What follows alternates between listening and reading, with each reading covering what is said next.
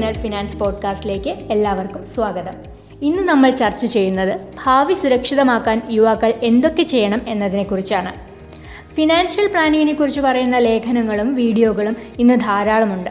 പക്ഷെ അവയിൽ പലതും ഇന്നത്തെ തലമുറയുടെ ജീവിത രീതികൾക്ക് യോജിച്ചതായിരിക്കണമെന്നില്ല.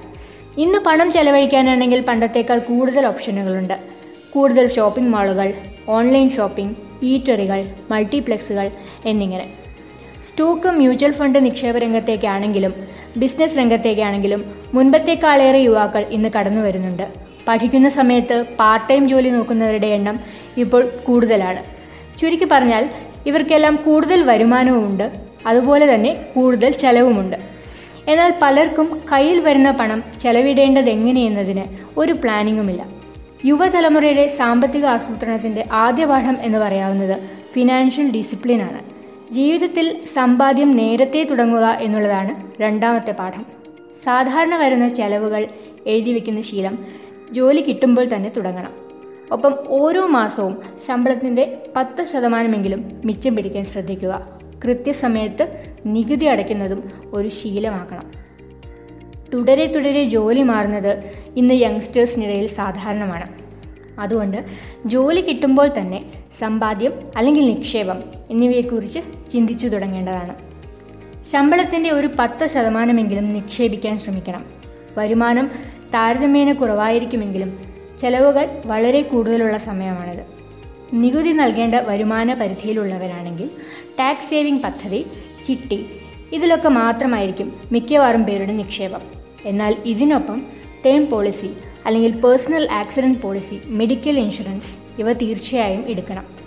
എന്നാൽ ഒരു കാര്യം ശ്രദ്ധിക്കേണ്ടത് മൊത്തം നിക്ഷേപത്തിന്റെ പത്ത് പതിനഞ്ച് ശതമാനത്തിൽ കൂടുതൽ ഇൻഷുറൻസ് പ്രീമിയം ഇനത്തിൽ നൽകേണ്ടി വരരുത് എന്നുള്ളതാണ്.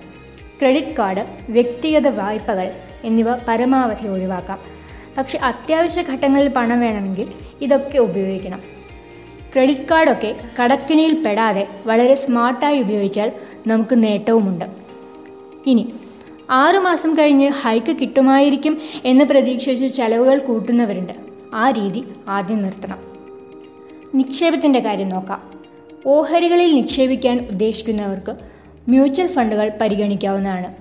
ഇക്കൂട്ടത്തിൽ ഭാവിയിലെ ആവശ്യങ്ങൾക്ക് വേണ്ടി സമ്പത്ത് സൃഷ്ടിക്കാൻ ഏറ്റവും അനുയോജ്യമായ മാർഗം എസ് ഐ പി ആണ്. ഇതിലൊക്കെ നമ്മെ ഉപദേശിക്കാൻ ഒരുപാട് പേരുണ്ടാവും. പക്ഷെ ഇതൊക്കെ തുടങ്ങുമ്പോൾ ഒരു സാമ്പത്തിക വിദഗ്ധനോട് തന്നെ കാര്യങ്ങൾ ചോദിച്ച് മനസ്സിലാക്കിയിരിക്കണം. സാമ്പത്തികമായി സ്ഥിരത കൈവന്നു എന്ന് ബോധ്യം വന്നാൽ ഓഹരികളിൽ നിക്ഷേപം വർദ്ധിപ്പിക്കാം. സ്വർണത്തിൽ നിക്ഷേപിക്കുകയാണെങ്കിൽ ആഭരണങ്ങൾ വാങ്ങുന്നതിനു പകരം സ്വർണ ബോണ്ടുകൾ gold E T F E gold തുടങ്ങിയ രീതികൾ പരിഗണിക്കാം. ഇലക്ട്രോണിക്സ് ഉൽപ്പന്നങ്ങളോടുള്ള ഇഷ്ടം പോക്കറ്റ് ചോർത്തുന്ന ഒരു കാര്യമാണ്. ഈ പ്രവണത മാറണം. എത്ര വരുമാനമുണ്ട് എത്ര ചെലവുണ്ട് എന്നതിനെക്കുറിച്ച് കൃത്യമായ ധാരണ ഉണ്ടാകണം ഇഷ്ടമുള്ള ഗാഡ്ജറ്റുകൾ സ്വന്തമാക്കുന്തോറും ഇ എം ഐകളുടെ എണ്ണം കൂടും. ഒരിക്കലും ഇ എം ഐകൾ വരുമാനത്തിന്റെ അമ്പത് ശതമാനത്തിൽ കൂടരുത്. കുടുംബജീവിതത്തിലേക്ക് പ്രവേശിച്ചാൽ തീർച്ചയായും ഫാമിലി ഹെൽത്ത് പോളിസി എടുത്തിരിക്കണം. എപ്പോഴും ഒരു എമർജൻസി ഫണ്ട് കരുതി വെക്കണം. അപ്രതീക്ഷിതമായ കാര്യങ്ങൾ ജീവിതത്തിൽ എല്ലാവർക്കും നേരിടേണ്ടി വരും. അപ്പോൾ നമ്മുടെ സാമ്പത്തിക ഭദ്രതയ്ക്ക് ഇളക്കം തട്ടരുത്. അതിനാണ് എമർജൻസി ഫണ്ട് മേൽപ്പറഞ്ഞ കാര്യങ്ങൾ ഇനിയൊന്ന് ചുരുക്കി പറയാം. ഒന്നാമത്തെ കാര്യം വായ്പകൾ പരമാവധി കുറയ്ക്കുക. രണ്ട് എസ് ഐ പി ഉണ്ടെങ്കിൽ ഇഴക്കി വെച്ച് നിർത്തരുത്.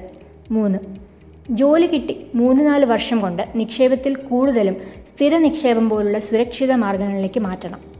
നാല് ഇൻഷുറൻസ് തീർച്ചയായും എടുക്കണം. അഞ്ച് നികുതി ഇളവ് ലഭിക്കുന്നതും സുരക്ഷിതവുമായ നിക്ഷേപ മാർഗങ്ങൾ കണ്ടെത്തണം. ആറ് ഇ എം ഐകൾ വരുമാനത്തിന്റെ അമ്പത് ശതമാനത്തിന് താഴെ നിർത്തുക. ഏഴ് എമർജൻസി ഫണ്ട് കരുതുക. എട്ട് കൃത്യമായി നികുതി അടയ്ക്കുക. സ്വന്തം പണം കൈകാര്യം ചെയ്യാൻ നമ്മളൊരു സാമ്പത്തിക വിദഗ്ധനൊന്നും ആയിരിക്കണമെന്നില്ല. കുറച്ച് ഡിസിപ്ലിനും പ്ലാനിങ്ങും ഉണ്ടെങ്കിൽ നമുക്ക് ഭാവി ടെൻഷൻ ഫ്രീ ആക്കാവുന്നതേ ഉള്ളൂ.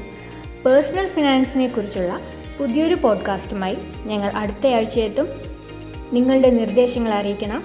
ഷെയർ ചെയ്യാനും മറക്കരുത്. എല്ലാവർക്കും നന്ദി.